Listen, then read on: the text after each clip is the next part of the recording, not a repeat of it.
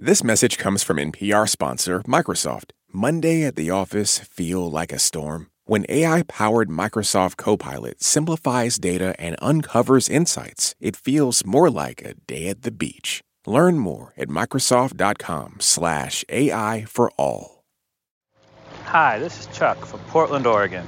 I'm currently knee deep in the Pacific Ocean after a run alongside a Hawaiian sunrise on Oahu. This podcast was recorded at 12:05 p.m. Central Time on Wednesday, November 1st, 2023. Things may have changed by the time you hear this, and I'll be back to the weather reality of the beautiful Pacific Northwest. Here's the show.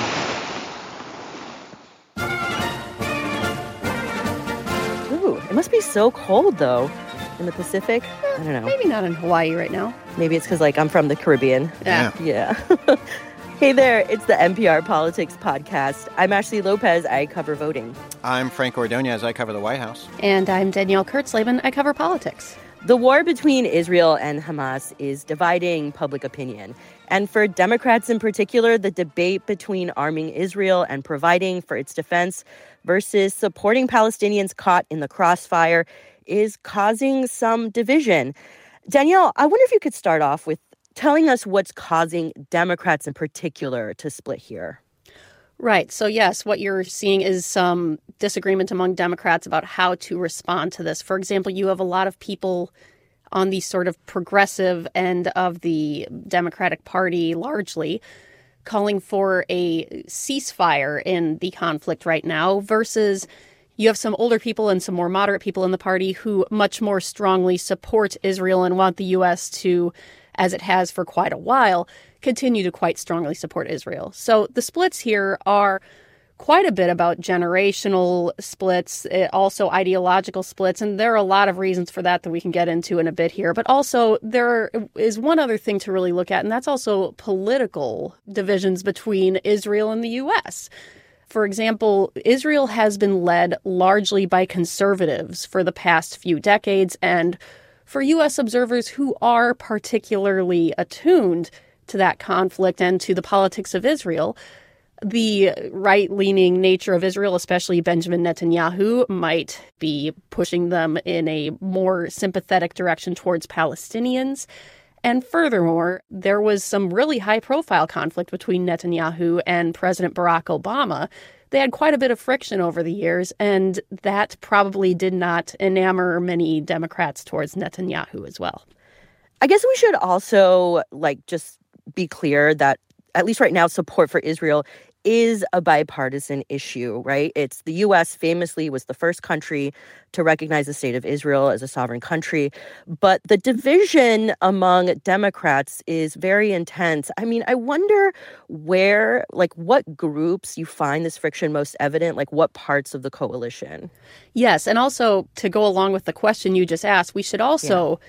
differentiate between immediately after the Hamas attack upon Israel there was widespread bipartisan, yeah. just so much sympathy for Israel, understandably, after that truly brutal attack.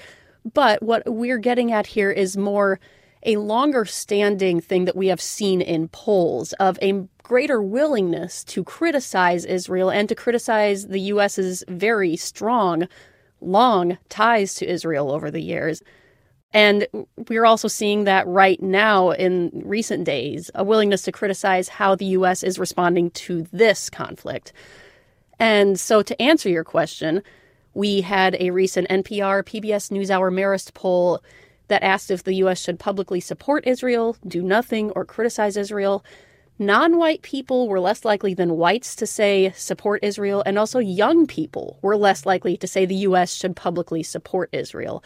And in multiple questions that have asked about that, we see those divisions over and over. Non white people and young people in particular seem to have quite a bit of sympathy for the Palestinians and also have a greater willingness to be critical of Israel.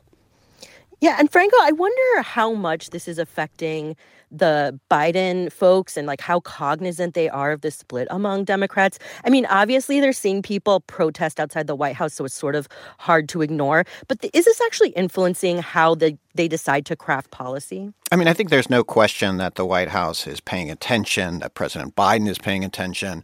You know, Karine Jean Pierre, the White House press secretary, was asked about this several times yesterday, and she said that, you know, this is clearly something that the president is watching and is concerned about um, how people feel uh, the president is doing his job and the work he's doing.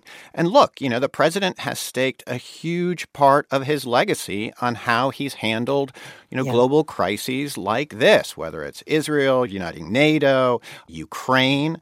During his campaign, he talked about returning U.S. global leadership. He traveled to Israel, the second war zone, uh, in a matter of months. I mean, he's really personally invested. Um, and he's also, you know, because of that, there's so much that's happening, you know, behind the scenes. You know, he sent U.S. officials to Israel in hopes of that they could advise, you know, the Israeli government and look for alternatives to a ground invasion. They've pushed Israel to stop bombing near the Rafah Gate. That's the gate on the border with Egypt, uh, which allows for aid to go to come in, and more recently allowed for some people to get out. You know, he's also sent, you know, his Secretary of State, uh, Antony Blinken, there three times, you know, pushing for a humanitarian pause. You know, Jake Sullivan and other members of the administration, top aides, have been warning Israel and talking behind the scenes and making sure that, you know, the, the targets that they have are legitimate targets, not like hospitals. That's pertinent because one of those warnings came as Israel was warning uh, a hospital in Gaza to kind of be emptied out. Yeah, and how the Biden administration talks about this is really important. And I wonder if you've gotten a sense of how Biden his own messaging has changed here. Yeah, I mean, there's definitely been a shift um, in how Biden has talked about it as the uh, crisis has unfolded, as the images have kind of crossed over, you know, the TV waves and things have gotten worse and worse. I mean, in the beginning, Biden threw unequivocal support behind Israel. He didn't even mention Gaza for like a week, definitely several days. But as things have worsened, as the public has, you know, heard more and more cases of, of tragedy in Gaza, uh, more horrific scenes. Biden has really calibrated that messaging more and more. He's talked a lot more about protecting civilians. He has talked more about kind of warning Israel to do more to help Palestinians messaging that the vast majority of Palestinians are not supporters of Hamas. Now, he's still throwing that unambiguous support behind Israel, but he's also expressing more caution. You know, but always, always, the first message that he delivers and the last one is that the United States is solidarity with Israel, and he always makes that clear. Okay, let's take a quick break, and we'll be back in a second. This message comes from NPR sponsor Teladoc Health. There are lots of reasons for wanting to be healthy family, work, living a fuller life. Teladoc Health understands. Whether you have diabetes, high blood pressure, or just need to manage your weight, Teladoc Health can help. Visit teladochealth.com slash what's your why for more information. That's T-E-L-A-D-O-C health slash what's your why.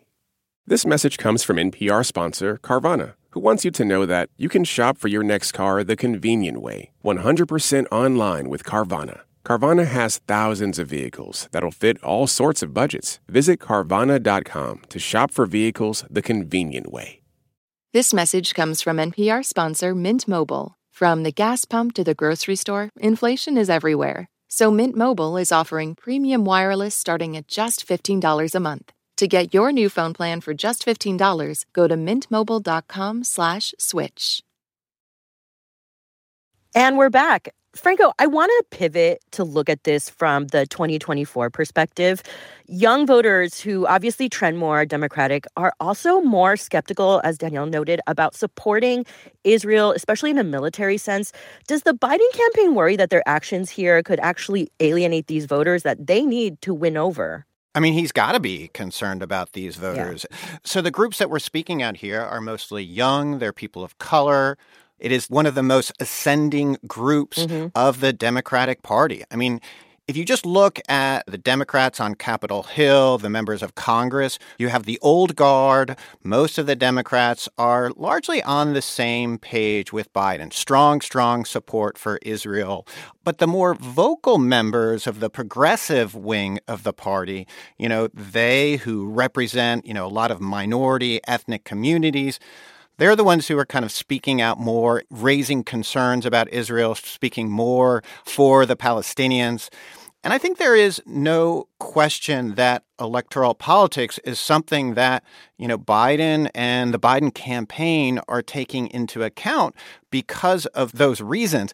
But I do want to note that Biden has an immediate crisis and he has a crisis, you know, looking ahead in November. And if he doesn't address the crisis now, you know, he's going to have a much bigger one in a year. Because if Israel's still bombing Gaza next November, it's going to be a lot bigger deal than what's going on right now. Yeah. And I think that's part of his strategy as well, in that how he has approached this with the Prime Minister Netanyahu. He's taken, for example, a lot different approach than former President Barack Obama, who kind of had a more confrontational approach with Netanyahu, and there was more friction. But Israel, in some aspects, rebelled. And I think Biden is trying a different approach. Kind of, he talks a lot about solidarity with Israel, thinking that there's more power in building trust in order to affect change that he's hoping for, such as the humanitarian pause. Yeah.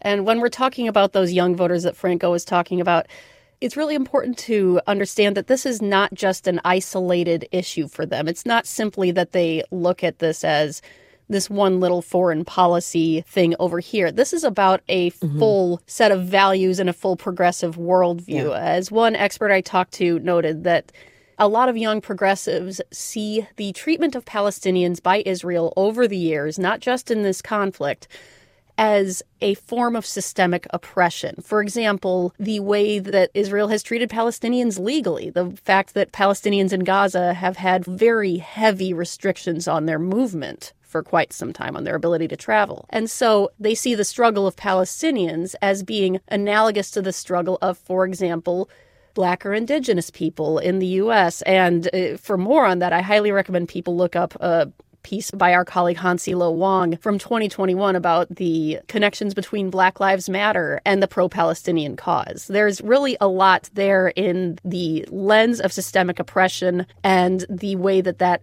affects how people view this conflict. Yeah, and Danielle, I wonder if these factions of the Democratic Party don't feel heard. This could be one of those issues where particularly young voters and voters of color are almost taken for granted by Democrats, right? And even though they may not align with President Biden on everything, it's still more than what they align with Republican presidential nominees on, right? Sure, yes. And I mean, it could be an issue where young voters are taken for granted by Democrats. It also could be an issue that a lot of them hadn't been thinking about as much until this conflict erupted. Yeah. But the danger here, you're right, is not necessarily that those voters are going to stray to Donald Trump or Nikki Haley or DeSantis or whoever the Republican nominee is. The danger is that they stay home. I'm thinking yeah. about this data from Tufts University on the youth vote in 2020. In 2020, half of 18 to 29 year olds voted. That was a big jump from 2016 when 39% voted. That shows that the youth vote is quite changeable. It has the capacity to really go up or go down and young voters have largely voted for Democrats. And so, knowing that that kind of volatility could exist, if you're Joe Biden, of course, you don't want to do anything to threaten the number of those young voters who are going to come out the door to vote. And Biden already has challenges with low enthusiasm numbers with his base. Yeah. And the critical states of Pennsylvania, Michigan, the small numbers can have a very, very big influence in these important battleground states. That said, there's a calculation being made. Will these voters not show up at the polls? Is this cause for them, or at least this moment for them, significant enough yeah, and I guess that's a timing issue, right? Because ultimately, and we should point out, it is November 2023. We're still more than a year out from the election. And I guess I wonder, either of you, like, do you think this issue will be weighing heavily on voters' minds come election day 2024? I mean, who, who knows, right? I mean, it, it very much depends upon whether there's a ceasefire, that sort Right. of thing. But there's also the question of what this data point does for voters, how it fits into the broader story image of Joe Biden they have in their minds. For example, if you're a voter who generally likes him, generally agrees with his approach to this conflict, you might come to election day and think, oh, see, Joe Biden's great. And I remember that Israeli Palestinian conflict that he handled so well. So, of course, I'm going to vote for him. Yeah. Similarly, this is one thing you can look back at if you dislike how he's reacting to this conflict as well. And you might think, oh, yeah, I don't know if I care for him. And remember that thing in Israel and Palestine? I don't know if I liked that either. And it, it's just a bit of evidence that you can see one way or the other, and that might reify whatever worldview you have. Yeah, I, I agree. I mean, again, President Biden has staked so much of his presidency, of the legacy of his first term on handling these kind of crises to be a leader on the global stage. And depending on what happens really in the next few weeks and the next few months will likely reverberate, you know, over the next year. And, and it can very much have an impact on how voters see him going forward. Yeah. All right, let's leave it there for today. I'm Ashley Lopez. I cover voting. I'm Franco Ordoñez. I cover the White House. And I'm Danielle Kurtzleben. I cover politics. And thank you for listening to the NPR Politics Podcast.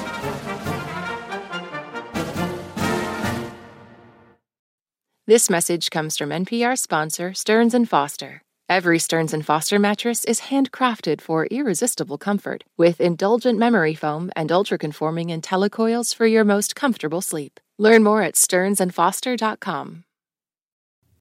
This message comes from NPR sponsor Made in Cookware. Did you know that many of the most popular dishes in Tom Colicchio's craft restaurant are made in Made in pots and pans? Made In has been supplying chefs with high end cookware for years for the simple reason that Made In makes exactly what demanding chefs are looking for. Best of all, Made In is sold online. If you want to take your cooking to the next level, remember what so many great dishes on menus all around the world have in common. They're made Maiden, Maiden. At this year's Oscars, Oppenheimer took home the award for Best Picture. Emma Stone and Robert Downey Jr. also picked up wins, and Ryan Gosling brought the Kenergy. For a recap of all the highlights, listen to the Pop Culture Happy Hour podcast from NPR.